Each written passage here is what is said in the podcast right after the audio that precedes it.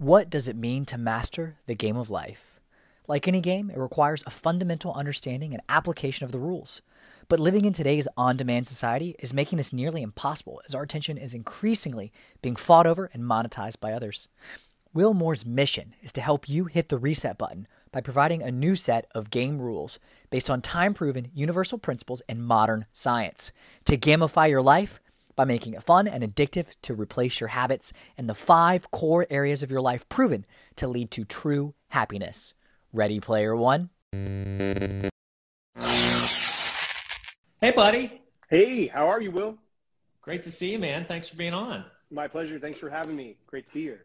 Well, so I'll give you the, you know, I'll give you the quick intro. You're, you're an actor, director, producer. When, when your team reached out to mine um, to, to set this up, I was was initially I was very intrigued by the fact that you've got this performance mindset, which helps to complement actors and creators uh, to use their mindset and techniques to to take their work to the next level, helping them relieve stress, burnout.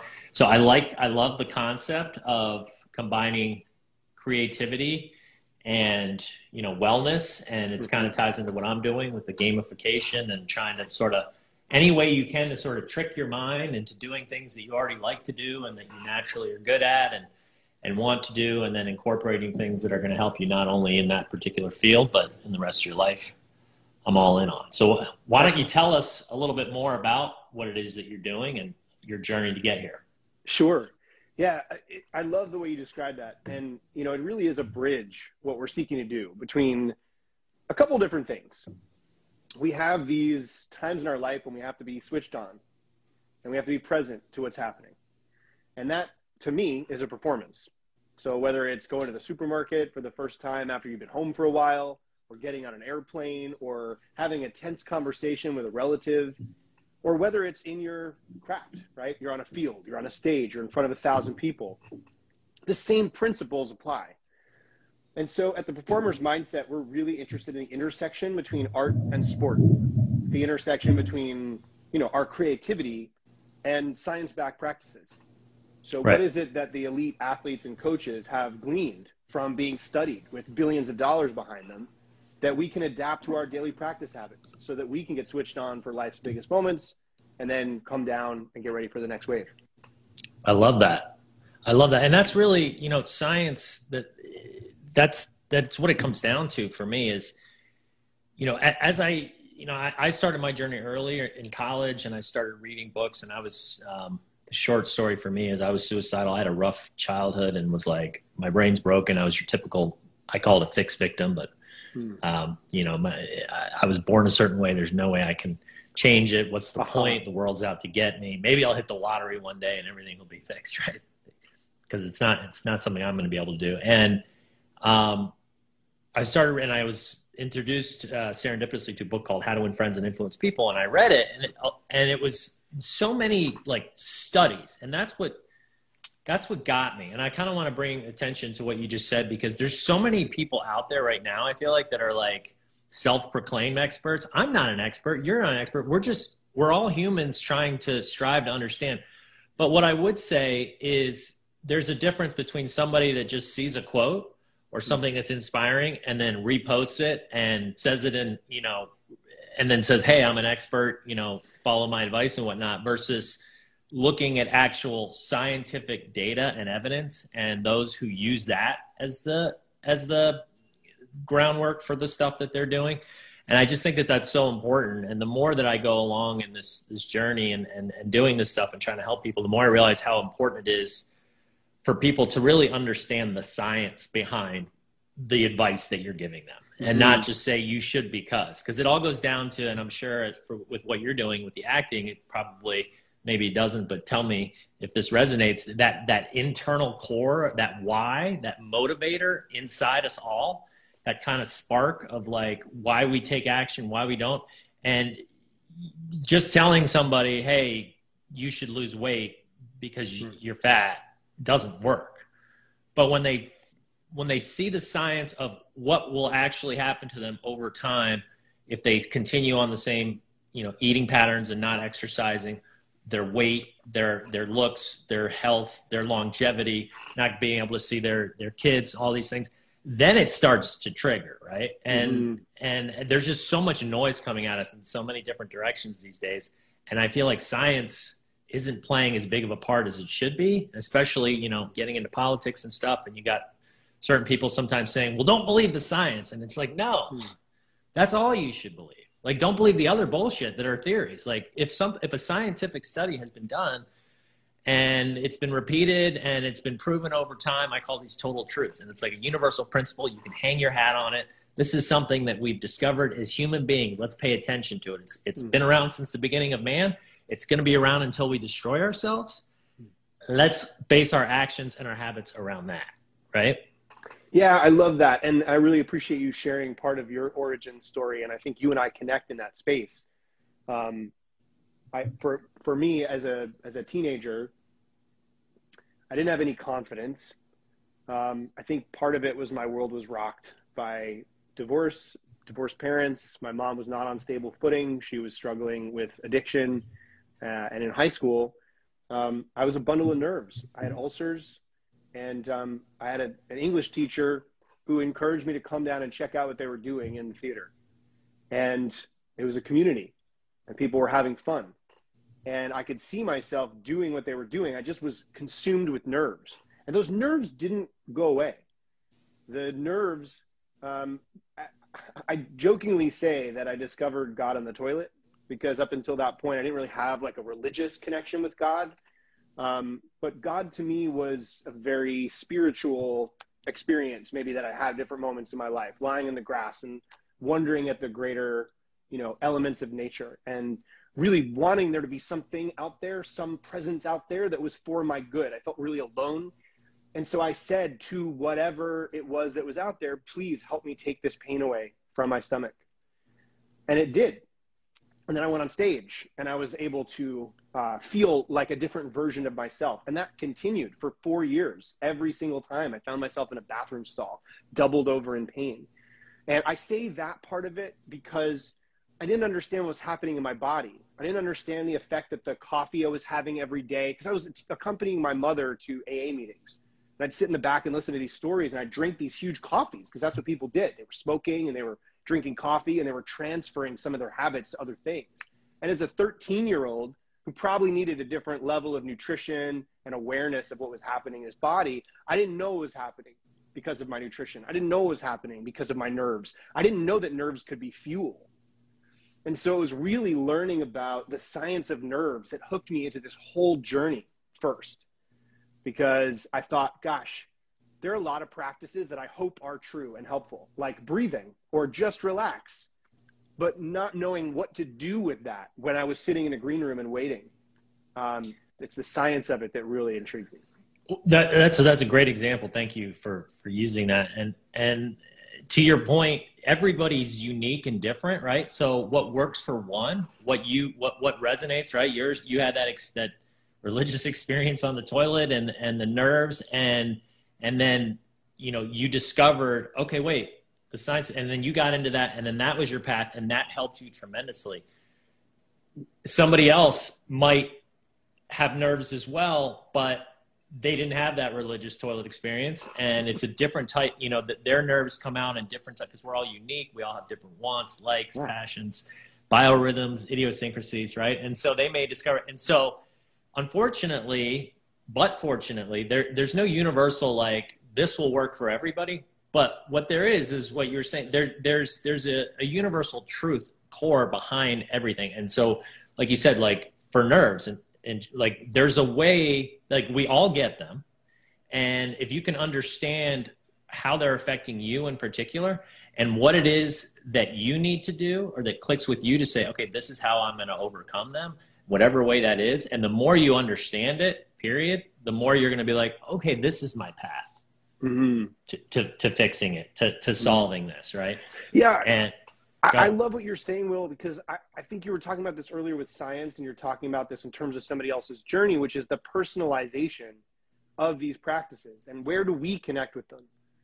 And I think so often we go to others for advice and we try to follow exactly the structure or exactly the path that they have gone on. And I love this concept. I don't know who said it, but it's like, don't follow what I did, seek what I sought. So I was seeking to address my nerves. If you get in through your body, great. If you get in through your breath, great. If you get in through like thinking a particular positive thought that works for you, great. So like the, the paths there that you're talking about, even with science or even with artistic expression or even with experts, it's like find what works for you and then lean in, right? That's right. And and it's amazing when you think about like how once you get into it, like you once once I discovered it, once you discovered it, you're like, holy shnikes, like why isn't everybody doing this? You're like, this is the this is the key to the universe, like understanding what this principle is and what's happening here, and then how I am I as a human being can can grow and and and either overcome it or you know learn to deal with it, whatever it is. Uh, you know, but most people take that low hanging fruit, like you're just saying, and they'll just scroll through Instagram and they'll see, oh, this guy says to do this, and then the reality is they're not actually going to do it, right? They're going to see it and go, oh yeah, that's what I should do, until they scroll to the next dancing monkey 0.5 seconds later, and it's all over, right? And so this kind of ties to something I'm always preaching with people: is you got to have a system, hmm. and every uh, you alluded to it, I think, at the beginning when you were saying you know all these pe- all these people that you've studied and all, all these successful people and that, that have created you know this the, their own system these coaches and these athletes and whatnot they didn't do it accidentally. They created their own system. And so it's sort of like okay what's your system? And nobody that's ever succeeded in my opinion when i say success that's a loaded topic which we won't go down I'm not talking about just money. I'm talking about like just basically being happy as a as a human being long term and not just the short term minutes. But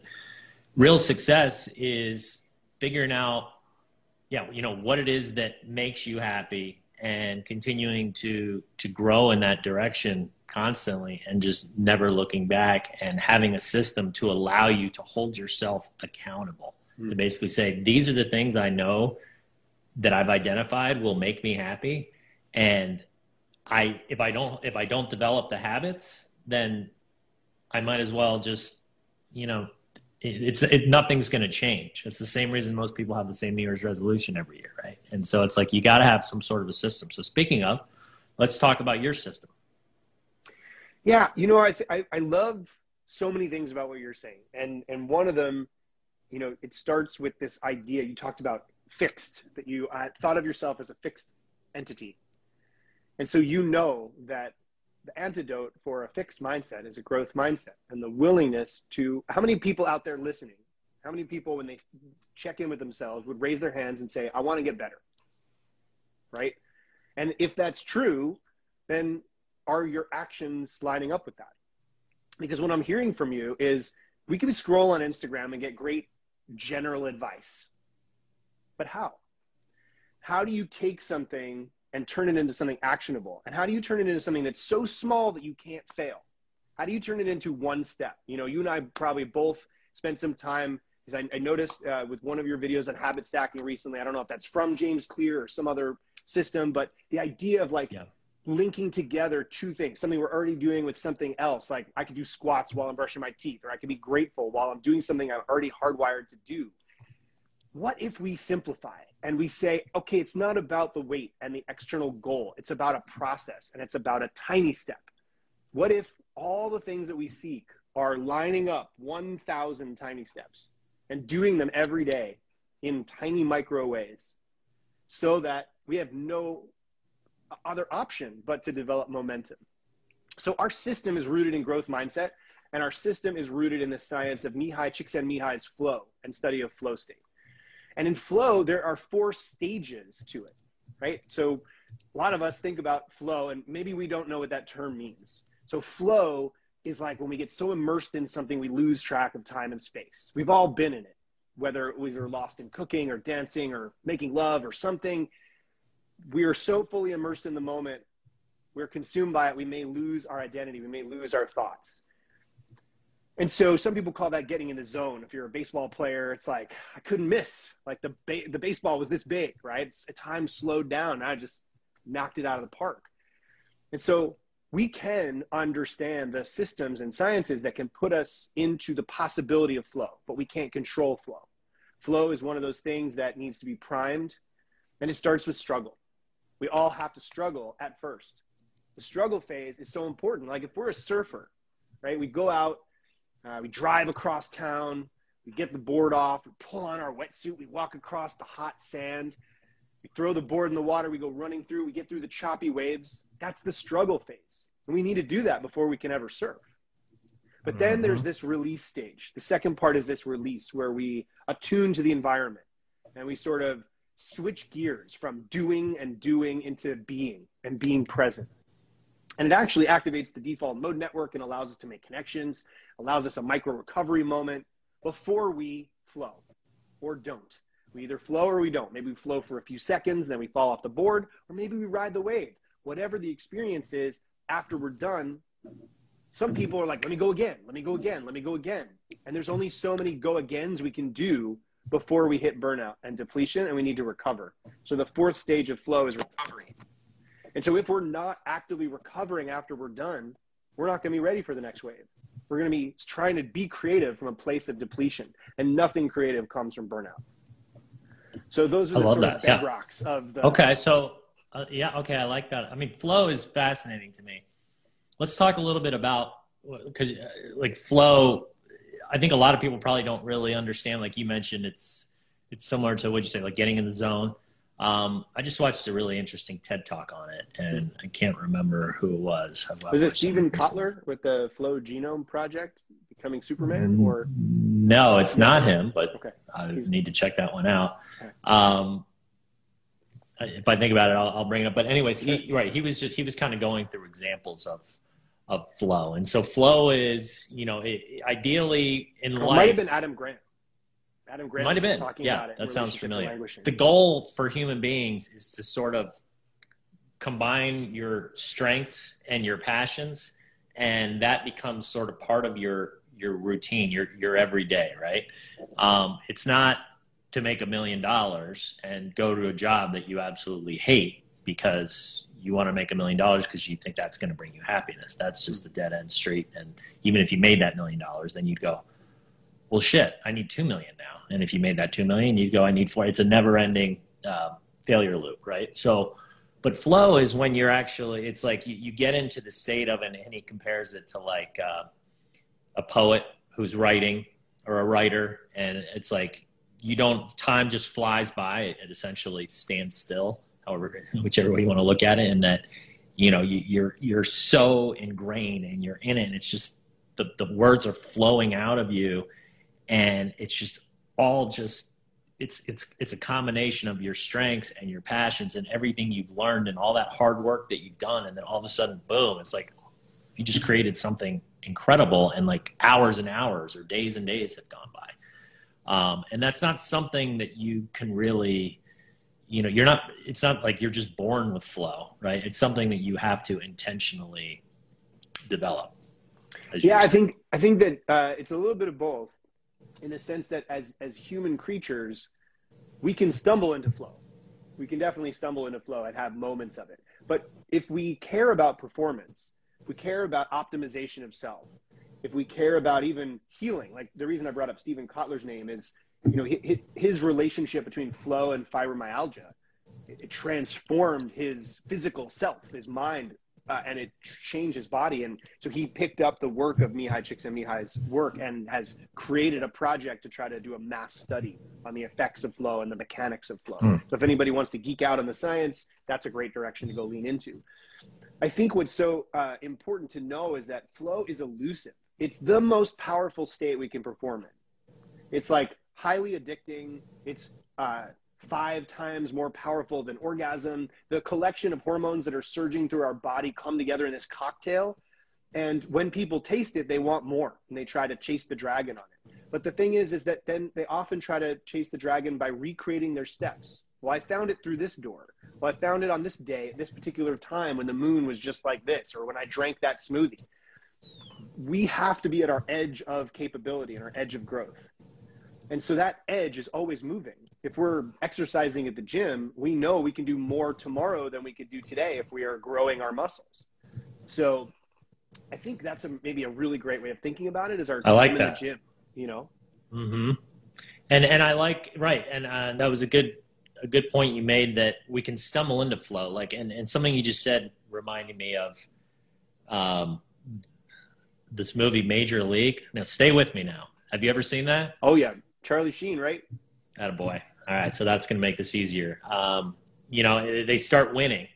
Uh, it's you know this ragtag bunch of goons, uh, baseball players thrown together, and then all of a sudden they start winning, and several of them start developing these uh, like r- why it must have happened, right? Like you were just saying, you start backtracking your steps, like what was it, and and it just came into my mind, up your butt, Jobu, when he had. He had the idol that he rubbed every time before the game, or did something with the idol, Yeah. and then or it was the alcohol, and then the one guy came, over, he's like, "Up your butt, Jobu," and he drank like the guy's like idol that was like, and then they ended up losing, and it's like that just The superstitions. it's such it a right superstition. It- It's like people want to create a reason for why things happen, but it's actually it's out there, and if you can figure out how to harness it, like holy cow, is is that an advantage in life? Yeah, and I think there's two things about that. One of them is like whatever works. You know, if you want to wear those smelly socks and they particularly give you your superpowers, the psychosomatic and you know that aspect of it of what the power of the mind can do, you may very well will yourself into a streak. So I, I don't want to say it's the socks. It's probably your mind, the placebo effect. But you know, whatever works, unless you care about hygiene and you know athletes. um, but the other part of it is you know, I, I, I think there's a difference between a pre-performance routine and a superstition. And so can the routine be consistent? Can the routine be flexible?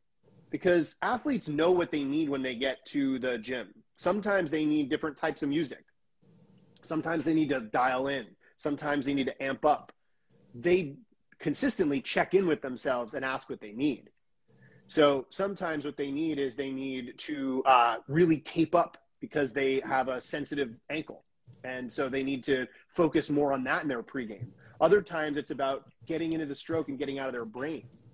So it really depends on what it is you're knowing that you need. And I think it distills just this great guy named Ken Black who worked at Nike forever. And he started a company called Spark. And um, he talks a lot about form versus essence. He talks about how it's really important for us to sometimes dissolve the form and get to the essence. So the form that used to work for us doesn't really matter, but getting to the essence of what it created. And so for us, the essence always is how do I want to be in that moment? How do I want to be in my year? How do I want to be in my clothes? How do I want to be in the moment when I'm switched on? What does it feel like to be me? That's really important. Like, am I present? Am I playful? Am I confident? And then our actions can tee up those particular things. So, what do I do to get present? Well, breathing helps. Maybe getting into my body helps. Maybe looking in the environment I'm actually in instead of thinking thoughts about yesterday helps. Okay, what about confidence? Well, the way we talk to ourselves is the way that we get confident. So, we can either hear the thoughts that are coming to us or we can actually choose a thought that we want to think Mm. before we cross the threshold. And so, what else? Playful. I know for me, I'm not myself fully until I'm playful. So that's different for every person. Mhm. Sometimes it's mischief. Sometimes it's wearing really funny socks. I don't know. Whatever floats your boat. But to me, it's distilling the form into the essence and then coming up with tiny, tangible things we can prime so we can bring those qualities with us into the room. I love that. I'm just thinking about so I, I've definitely been in flow with with, various things throughout my life, uh, and this is fascinating to me because right, I mean, I, I definitely don't feel like I have a consistent routine to be able to get back there. Like you're saying to me, I'm more I'm more just kind of stumble on it, and I'm trying. This is one of those, these new concepts that I mean I've heard it before, but recently I've really gotten into it, and I'm trying to understand it and how to get there. Um, I think of sports, right? So I, I play basketball. I've, I've played all sorts of sports. Uh, right now it's winter. I'm in Chicago and we're playing paddle, which is a, a an outdoor tennis sport, which sounds crazy in Chicago, Oh, but yeah. it actually um, it's actually really fun. And there's certain matches I play on our team where I'm in flow and I'm like, I can't miss, and I know I Mhm. can't miss. And it's like if I miss, I'm shocked. Right? It's like, oh, well, that was a mistake. All right, let's pick it back up, and then I go right back in And then there's other days where I can't I can't hit it to save my life. It's almost like and I'm like, what happened? Like did my hand like what happened to me? Like and I, I and then I go through my head and I'm like, okay, what was it I was doing over there? And recently I've started to kind of do what you're what you were just suggesting, which is before the match, I kind of take a deep breath and I'm like, okay, what is it when I'm in that flow state? And then like when I I'm also paying attention to when I got into flow state. Like the other day, I got into one. I'm like, all right, what's happening here? Mm-hmm. like what? And it was definitely breathing, and it was slowing down is a big one for me. Thinking about mm. slow. If I if I try to rush to the ball and hit it, I'm going to hit it in the net or I'm going to hit it long. But if I cat, if I walk up nice and calm, um, and ironically, I've just got the nickname Frankenstein from a couple of my teammates because I just I'm like this like kind of like or the Terminator. I just kind of slowly walk up and I just hit it, and hmm. it looks like you know a Frankenstein type movement versus like kind of jerky and and then I played a match after that, and sure enough, using some of those those thoughts and and that it, it helped tremendously. And like you said, it goes back to our individualization conversation. Everybody's going to have a different a different thought, a different thing that, that's going to trigger. And the best way I think is is to when you when you're in that state, try to like bring yourself out for a second, which is probably hard when you're in flow, but I was able to do it and just sort of say, mm. okay, what's going on here? Like, why am I performing so well? Why am I? How am I in this state? Like, what are the thoughts I'm thinking? How am I breathing? All these types of things, and and then try to mimic that. So I, I love the instincts around it. I love the idea of like the why. Like, why is this happening? And how can I make sense of it? And how can I seek to do it again? Right. I think those are really important questions if we want to um, learn something from the experience. The thing I question is whether or not we want to pull ourselves out into the critical brain while we're in the middle of flow. So there's really three types of mind, right? There's there's positive mind, which a lot of us think of as the cheerleader self, the part of us that can psych ourselves up and use positive language. There's a negative mind, which um, some people think are is intrinsically bad, but it's the part of our brain that allows us to be critical. So constructive criticism also falls in there, like the part of us that when we over-index on it, we become the angry coach with the stogie, right? And maybe tear ourselves down. That's too much of that critical brain. But then there's neutral mind. Neutral mind is sort of the ability to um, see things from a perspective, and that's our best sort of space for learning from. The fourth mind would be no mind, which is when you're in flow, you're not actually having necessarily tangible thoughts. You might just be in your body and reading and reacting. So if there's the positive mind, the negative mind, the neutral mind, and then the no mind, what I wonder is allow yourself to ride the wave as opposed to standing on the surfboard and looking and measuring the ocean and going, how am I riding on this wave? Wait till it's done. Wait till you're having your jelly sandwich back in the beaches of Costa Rica and then reflect back, right? Mm. Like give yourself a chance to recover and then reflect.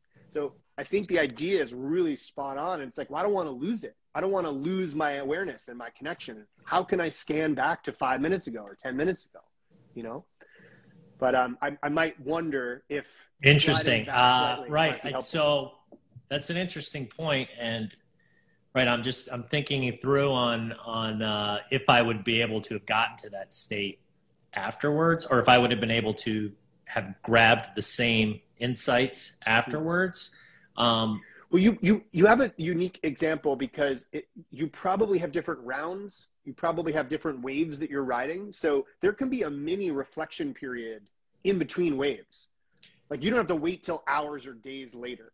But I That's think right. So, so like if you have a, a at bat, right? You probably have four a game. So you can have a mini reflection period when you get mm. back to the dugout. What I love is a book called The Way of Baseball. And Shawn Green talks about how there were terrible at bats where you hit a home run, terrible at bats where he hit a home run, and really amazing at bats where he struck out. And what he's measuring is not the result. What he's measuring is the mechanics of how it feels and what he knows are going to tee him up to a, a slew of successes. So he was like one of the winningest baseball players and hitters in history and he knew when he could feel like a wave of genius coming on mm. and he could feel it before it happened and so i think part of it is not just the at bat not just measuring the results of one swing or one at bat but like you're saying the longevity like the zooming out like can we get into that stage yeah right so i guess I, yeah so I mean, let's let's try to summarize this for people so as not to confuse them. So, right, in one way, you don't want to step out of flow. I guess there's certain types of flow you might not want to step out of. Sports, you know, right there there are. I feel like there's like even in golf. I love I love golf. I played. I went to Florida this past week. I got to play for the first time in months because it's so cold here, yeah. and I was like, I'm probably not going to play well. That's okay. I haven't played. I'm just going to go out and have fun. I prepared myself before going in so I wouldn't be disappointed and I actually got into flow for about mm. nine holes. My first mm. nine, there was moments of it, and then but in between shots, kind of like you're saying, in between at bats, I have a routine, and and some it doesn't always work, but this time it did. And right, I'm still, as I said, trying to figure out like, okay, why did it work this time? Where I sort of said, okay, what did I just do there? That just I was right in the zone, and it didn't even feel like I was swinging, and I just hit it a mile, and it was dead straight and I was able to sort of figure that out and replicate it. And I was able to do it on that nine holes. And I've done that before, but then I've also, I didn't play the next day because it was only one day of golf. And now I probably won't play for another several months because winter here. But when I go back, I'll be, you know, it'll be interesting to see because the previous way has been, I haven't gotten that consistent state yet. Like this guy you were just talking about in baseball, where it's like, I know exactly that feeling and where it needs to be. And I don't care whether I play well or not as long as I get into that that state. That's an interesting way to look at it, and I haven't been able to do that yet. And like I'll play well, and then the next day I'll have a a crappy round again. Like I was saying with paddle, like have I ever picked up a golf club? Hmm. And I haven't been able to figure that out yet, and that's that's my goal, and I'm sure a lot of people listening here would like to do. Yeah, and I think that key word is yet, right? Like I love the optimism in that word. It's such a simple word, but you know, in growth mindset and the work of Carol Dweck, it's like yep. a magic word. Yeah, yet is people everything. think the magic word is please, but like the idea is I haven't figured this out yet, but I know you're on it. You're you're, you're on your way. Hundred percent. That's it, right? Because the, the growth versus versus victim, and and so yeah, so you're basically saying it's okay to do it the way that I'm doing it, and um, but is there an instance where can you give an example where people shouldn't step out of flow, where you don't want to interrupt? Well, you know, I think about um, a lot of the teammates that leave the streaky hitter alone at the end of the bench. You know, and I think sometimes it's it's the tiniest thing that can pull us out of flow because really what pulls us out of flow is distraction. And so part of our daily practice habits may want to be how do I push the envelope every day on being able to deeply focus? I know my life is demanding. I know I have people that I'm responsible for. I know there are a ton of things that want my attention my smart device, you know, my, my work life, um, my grumbling stomach. So, how do I deeply focus and push that in a world that really celebrates short attention spans and dopamine hits? Totally. And that's, I mean, I, I, talk about it all the time on this show, and, and a lot of my work I do is I'm realize it's centering more and more around this this this culture that we're living in, and people, you know, it's happening slowly yet fast, right? So it's like technology is about is is is rapidly evolving, and even though we've had cell phones around for you know what 10 15 years now um, the way we're using them like just in the last couple you know two to four years it's like it's everything now. And, and it's it's a habit that you can develop before you know it. It's like you're you're glued to your phone. And how are you using your phone right? Are you using it to make you feel better or mm-hmm. are you using it to make you feel worse? And this insta culture. I mean and, and, there's things coming from all over especially if you're addicted to social media and you're going through and that's why i'm doing the types of stuff i'm doing and, and you're doing what you're doing which is like i want to use it for good versus evil. Did you see that the social dilemma by chance? Oh yeah. On netflix? Good yeah. one right? That's a really yeah, good one for, for people i've talked about it many times on the show but just to summarize for people listening and watching now the gist is, you know, our wisdom is rapidly, excuse me, our knowledge is rapidly evolving, but our wisdom isn't. We're not keeping pace with all this, all these advancements we're making in terms of how we're using it and the responsibility of these huge companies like Facebook and Google and all these, which let's not forget, people, they have a a financial responsibility, a fiduciary responsibility to their shareholders to make as much money as possible period. We are in a capitalist society. It, it is not a, a government funded program to make you happy. And if it makes you unhappy, and if it makes teen suicide rates at, put it puts them at an all time high, and and is making people less happy, which science has proven back to science that it is, well, it is what it is, right? And then it's up to you as the owner, as the growth owner, not the fixed victim, to sort of say, okay, how am I going to use this? And so, you know, an example would be using technology for versus against you. For me, I like in the morning, I used to read news, and and back when all the it was like super politically heavy in the last couple years, I would wake up and I would just the first article I would read, I'd be pissed before I even took my first breath. Yeah. Now I use this app called Flipboard, and. I only choose. You can choose exactly what what you see and the, and the types of categories. And so I do wellness and happiness and tech and things that I'm interested in, gamification. And so those are the articles that I'm reading first thing. And I'm like getting inspired, and that's like pushing me to then be like, all right, let's go, let's start our day. Come on, rocket ship behind me, right? Um, and it's so easy to have either habit. It's, it was so easy to have that habit of reading political shit that, that made me mad. And it was a little bit of a front loaded exercise to, to stop that failure habit and replace it with a success habit. There were moments where I would, I would get that, that, you know, um, craving for wanting to go back and, well, what's going on with, with Trump and, you know, and it's like, no, I don't fucking know. And, and I was able to just you know that whole term fake until you make it. I forced myself. I made a commitment going back to systems like okay this is what i'm going to do. And i had a checklist that i use at the end of every day for that main habits that i'm trying to to form. And that's where i hold myself accountable and i give myself points and stuff. And um and i was able to you know and it took it took probably two weeks. But then after two weeks i never looked back and i have no craving to go back and look at that stuff and how many years i looked at that and just let it destroy like start my day off wrong. And there's so many people out there doing the same thing. I love a couple things that you just shared, Will. Uh, first is that we can use technology for good. Uh, the second is I'm hearing almost that how you prime your day, very first thing when you wake up, matters to you. And so you're you're basically really being purposeful with what you put into your awareness. And you're also reflecting at the end of the day to check in and go did i do the habits? And how are they working for me? And so i think for, for anyone out there listening this is an ongoing process.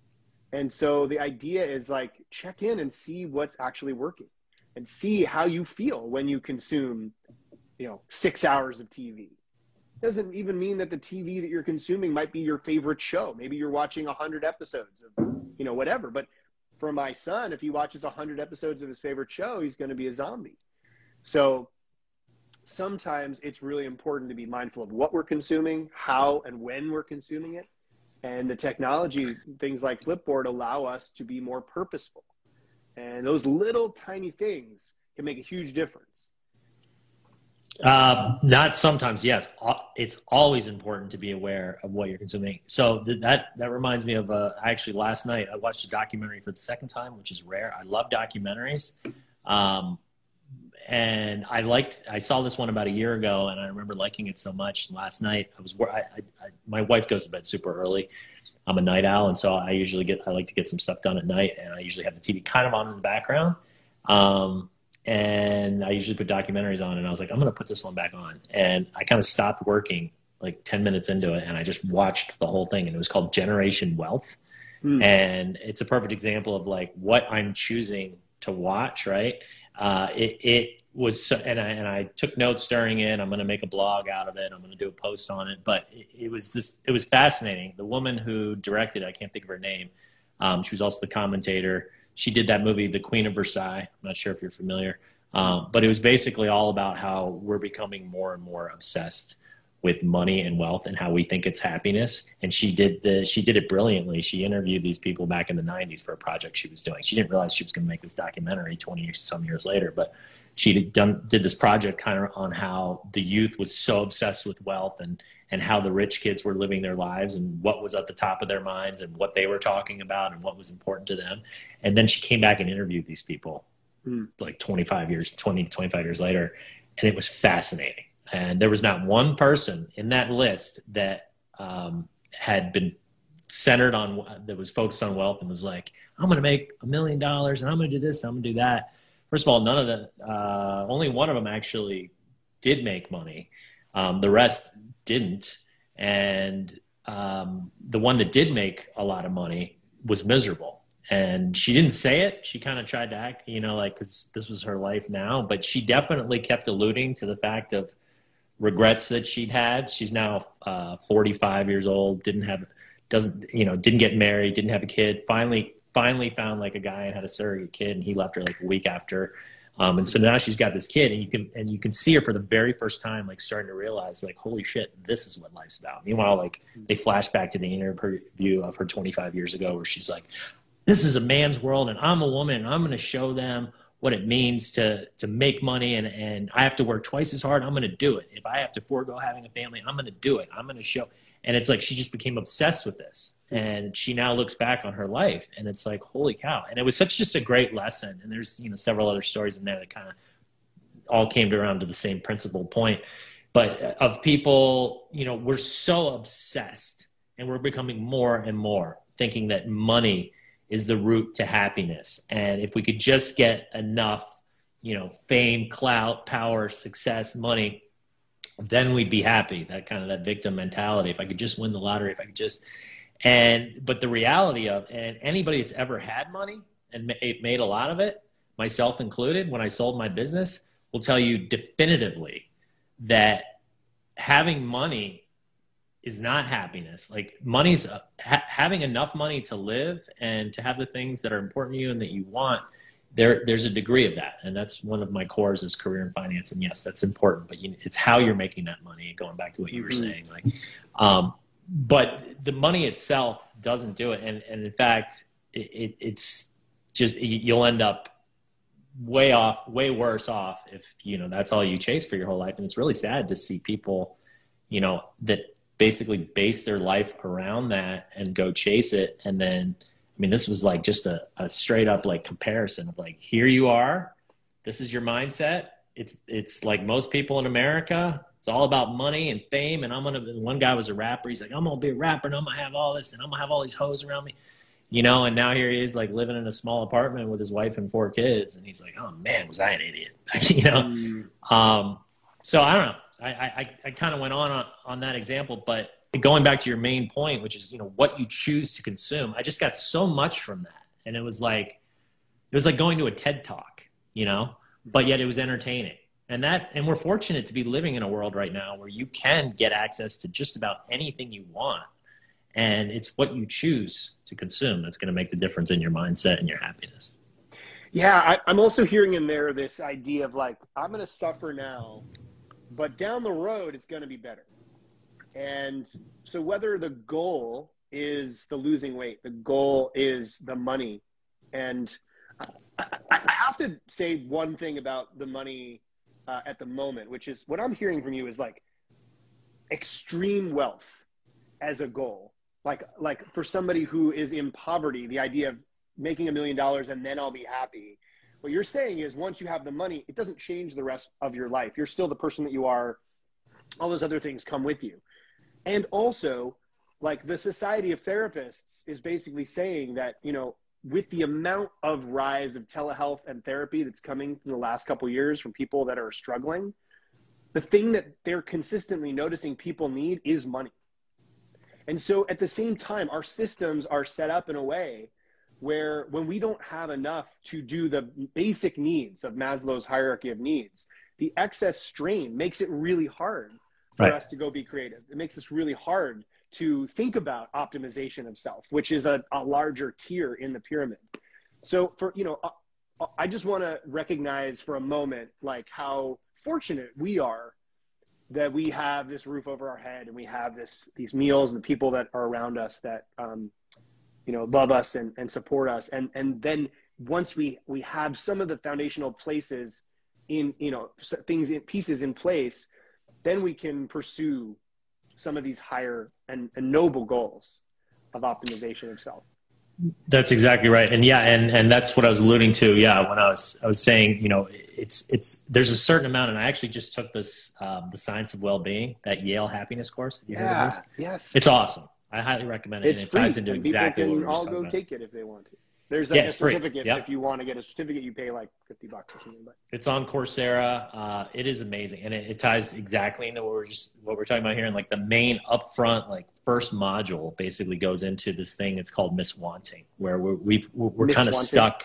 Yeah, in, in this Paleolithic, our primal brains are stuck in this like I need food, I need shelter, I need water, I need to be around people so I don't get eaten by a saber-toothed tiger, and so I have the best chance of flourishing and passing my, you know, my my seed on to the next generation. And that's still our basic instincts, and yet we're living in a world now where once those basic instincts are met, we don't realize that ch- just continuing to chase, which is is it's as I said, our our instinct to want more, more, more. It served us well back then, but now it's it's killing us, and it's making us so much more unhappy. And we have this this miswanting is what they they call the term of of thinking that if I have this, it'll make me happy. And they, speaking of science, they do an amazing job, and it's called the science of well-being for a reason. It's just study after study after study, right? It's not just like somebody sitting there talking. It's like, and in this study, and in this study, and and they just study after study showing how, you know, all these people who, you know, when they're when they're questioned, and, and after they go through whatever experiment it is, will have came to the same conclusion that you know money isn't the root to all happiness but there is that certain threshold like you were saying where you have to have your basic needs met. But once you have that and it's i think like i mean at the time the number was like $67000 a year. Like they had it to like an exact like if you make 60 cent you know who knows what it is now. I mean that was a couple years ago. But the point is like right just wanting more and more and more um, and, and they actually did a study and they showed that people that said if okay i'm making this amount now and if i were to make this that would make me happy. And then they had a, a certain amount and it was actually it was like 50000 and they said if i made 100000 i think that would make me happy. And then they had a group that said oh, they were making 100000 they said and the average was like 250 250 would make them happy. And then they had mm. people making 250 and they're like a million and it kept exponentially actually going up. Like at first it doubled then it more than doubled then it like quadrupled and the irony of it is like you you're making that 50 you think 100 will make you happy then you make that 100 and you all you can think about is making that 250 if you're caught up in that type of mindset yeah, I love that. There's there's two things in there that I'm hearing. One of them is stress is stress, and our reptilian brain that primed us, you know, to activate the sympathetic nervous system and allow us to run from a saber-toothed tiger, is the same stress response when somebody says something unkind on our social media page. And so our body doesn't know the difference between saber tooth tiger and threat to identity. So stress is stress, and how we manage stress matters. And leaning into the science of what stress is and how we can decouple from it really matters. The other thing is like, how do we switch off? Right? How do we switch off from feeling stressed out? Because you know the the idea of that there's never a there there, that 50 turns into 100, 100 turns into 250. The antidote for that, the science of the antidote for that is appreciating this stage, appreciating this moment. And, and people roll their eyes. They're like, just say thank you more, be grateful. But the science of gratitude is pretty powerful.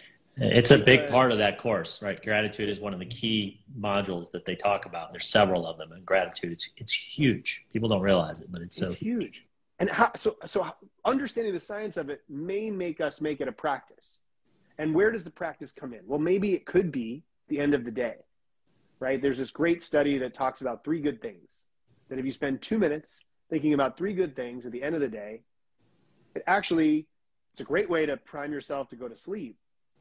But then think about it like that is the fuel that you're going to carry into the next day. And the science of it is so I love the fact that, you know, they say you can't teach an old dog new tricks.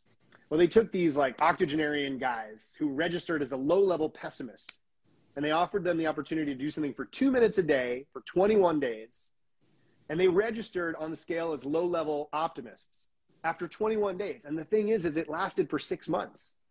So the idea is like, we can grow. We can, our tiny habits can make a difference. And optimism is the key to bouncing back, to grit, to long term motivation, to success.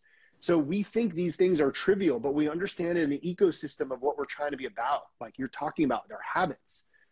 That interrupts the pattern of, okay, I, I'll be happy when, I'll be happy when. And maybe we can get to the point where our vehicle that we're traveling in is the happiness. The Oh, vehicle yeah. we're traveling in is the gratitude and the appreciation.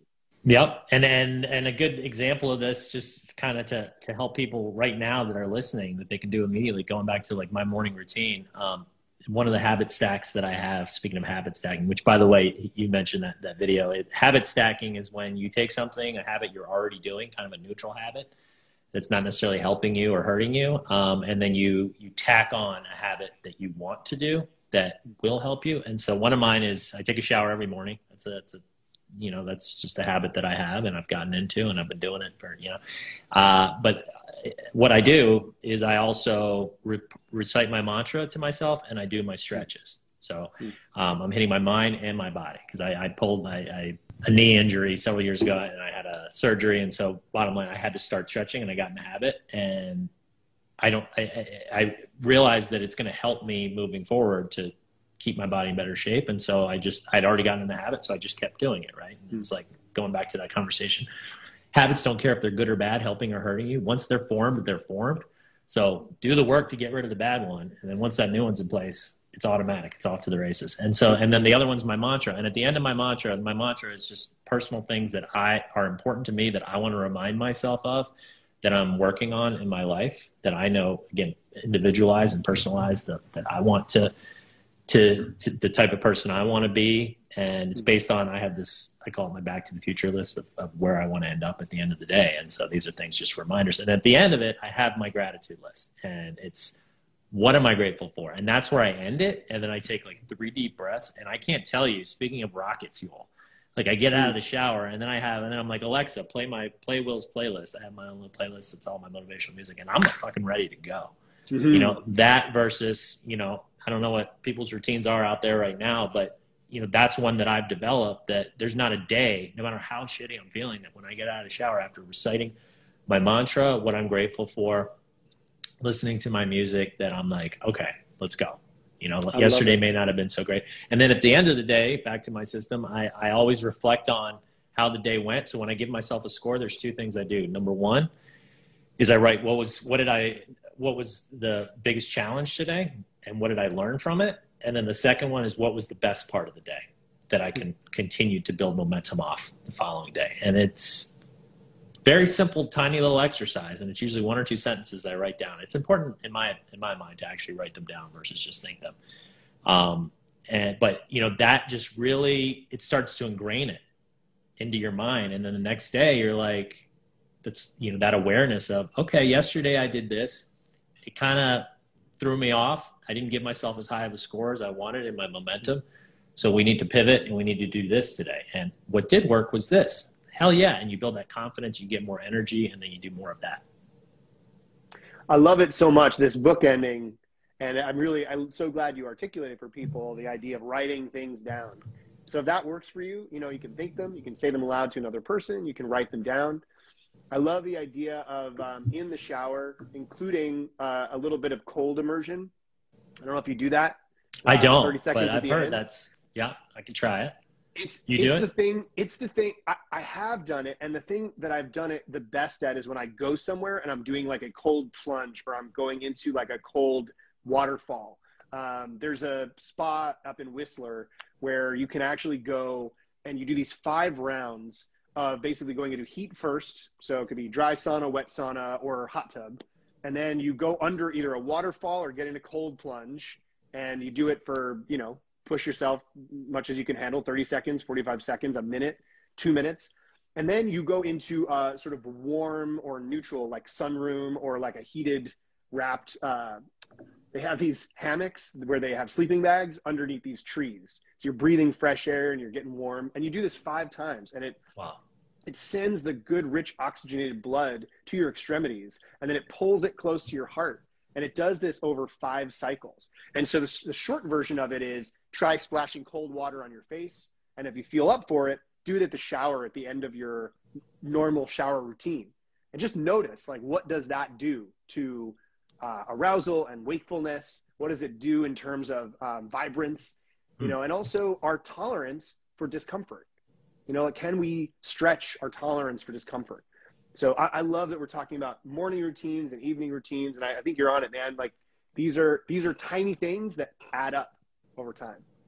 Yeah, and you do them every day, and and like we are saying, you know, I think the important, the biggest takeaway, just in terms of this this habit conversation and, and routines, is remembering the people need to remember that habits don't care if they're good or bad, mm-hmm. helping or hurting you, and that it's just that one tiny little step every single day and and and making that commitment and having a system to hold yourself accountable to saying and again for me and i think the best way that i've found to do it and i think this is pretty universal is i used to call it the funeral list but that was too depressing. So now i call it my back to the future list because i'm an 80s kid and i love that movie yeah.